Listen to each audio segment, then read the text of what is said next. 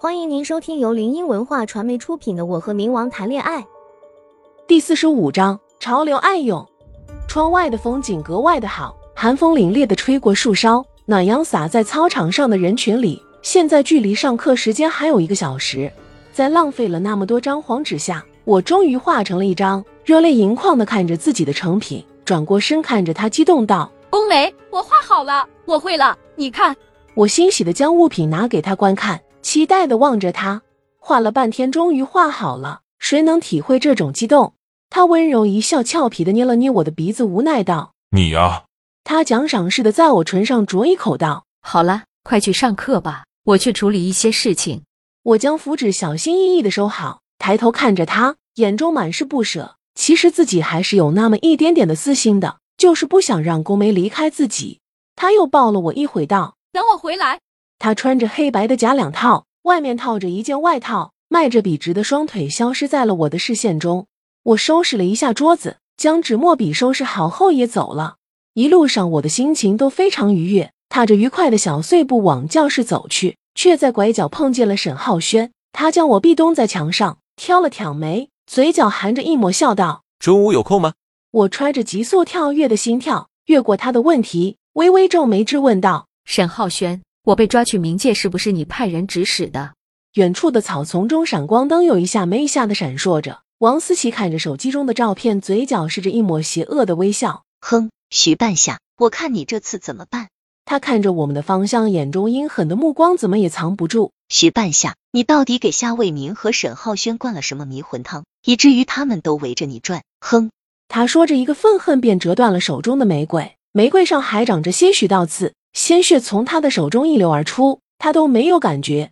闻言，沈浩轩面色微微一变，佯装不知道一笑道：什么？你被抓去冥界？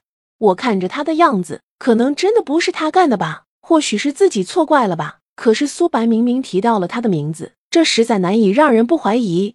真的不是你吗？那天我差点死在冥界，你知道吗？如果真是你做的，你说我不会怪你。我试探性地说道。不是，你到底在说什么？谁把你抓去冥界？我看着他的样子，心想他大概是真的不知道吧，于是便瞥了他一眼，绕过他道：没什么，你就当我什么也没说过吧。话落，未等他答复便走远了。沈浩轩呆在原地沉思着，没想到自己的举报差点害死我，他有些懊恼自己的做法。那双桃花眼中本该是温柔，却一转即是成了狠厉。昏暗的地下室内，唯有那一束昏黄的灯光照亮着一切。宫梅坐在单人沙发椅上，她一手撑着头，骨节分明的大掌有一下没一下的扣敲着一旁的桌子，一股威压时有时无的散发着。叶明单膝跪在一旁，额头处直冒冷汗，时有时无的威压正在一点点的击垮他们的心理防线。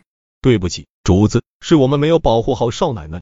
他摆弄着指尖的火焰道：既然错了，那就要接受惩罚，不过这年你是第一次，他代为你接受惩罚。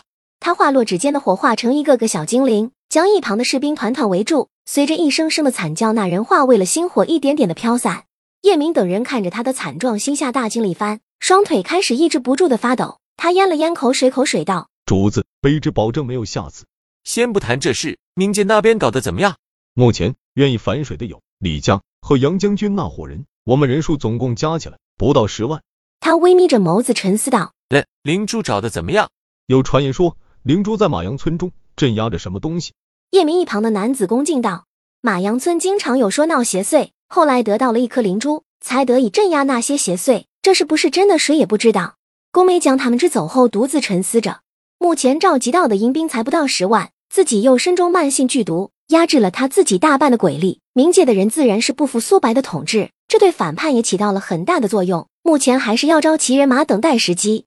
苏白，他对这个人简直恨是之入骨，恨不得将他碎尸万段。每想起他曾经的伤疤，犹如被人再次拿刀割开。冥界内，一袭白衣飘飘的少年在各大屋顶上飞驰着，他的速度极快，一下就剩一抹残影了。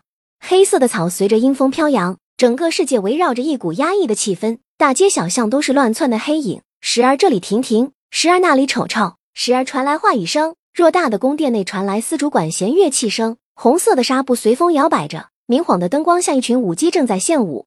只见一抹白色的残影在眼前飞速划过，沈浩轩一把将苏白踹下龙椅，逼近他道：本王不是跟你说过不要动他了？